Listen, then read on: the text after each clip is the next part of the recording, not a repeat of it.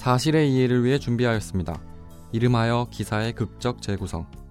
재구성한 내용은 사실과 다를 수 있으며 청취자분들이 기사를 이해하는 데 도움이 되고자 함을 위함입니다. 사실과 다를 수 있음을 유념하시기 바랍니다.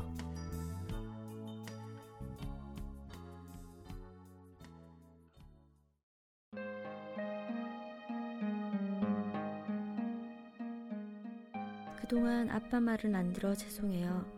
밥 잘 챙겨 먹고 건강 유의해야 해요. 우리 가족은 영원히 함께 할 거니까 슬프지 않아요, 아빠.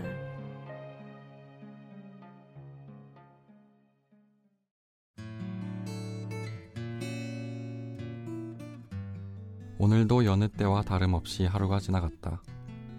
먼지와 악취를 견디며 하루를 보낸다. 하루를 보람되게 보낸다는 생각은 잊은 지 오래다. 어떻게 살아야 할지 모를 막막함은 악취와 고된 노동으로 잊혀진다.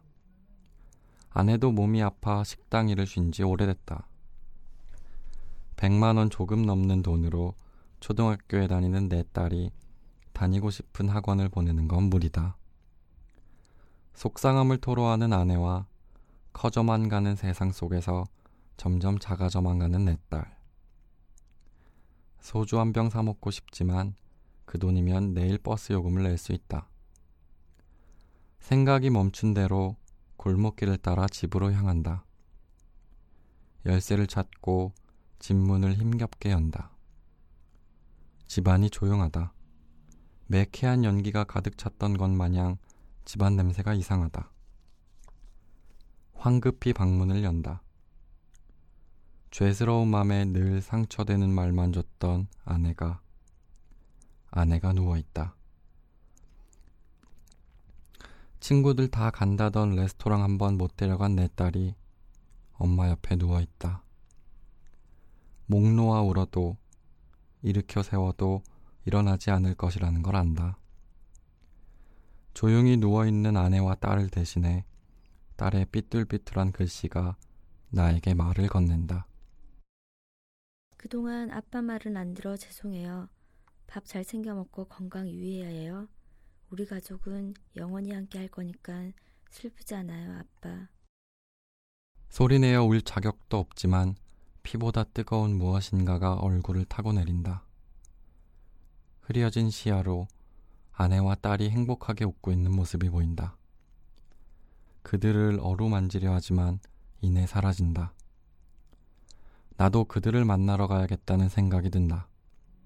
먼지와 악취 없는 내 새끼가 먹을 거, 입을 것 걱정 없는 아내와 여행도 갈 수 있을 것 같은 그곳으로 가야겠다는 결심이 서고 이내 행동으로 옮긴다.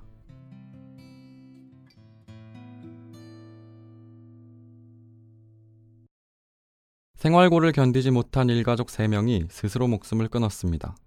3일 인천 남부경찰서에 따르면 인천 남구의 한 빌라에서 남편과 부인, 12살 딸이 숨져 있는 것을 담임교사가 발견하여 경찰에 신고했다고 밝혔습니다. 부인은 유서에 생활고로 힘들다. 혹시라도 우리가 발견되면 응급처치를 하지 말고 그냥 떠날 수 있게 해달라. 뒷일은 남편이 해줬으면 한다고 적었습니다. 경찰은 부인과 딸이 먼저 목숨을 끊고 이들을 발견한 남편이 뒤따라 스스로 목숨을 끊은 것으로 보고 있습니다.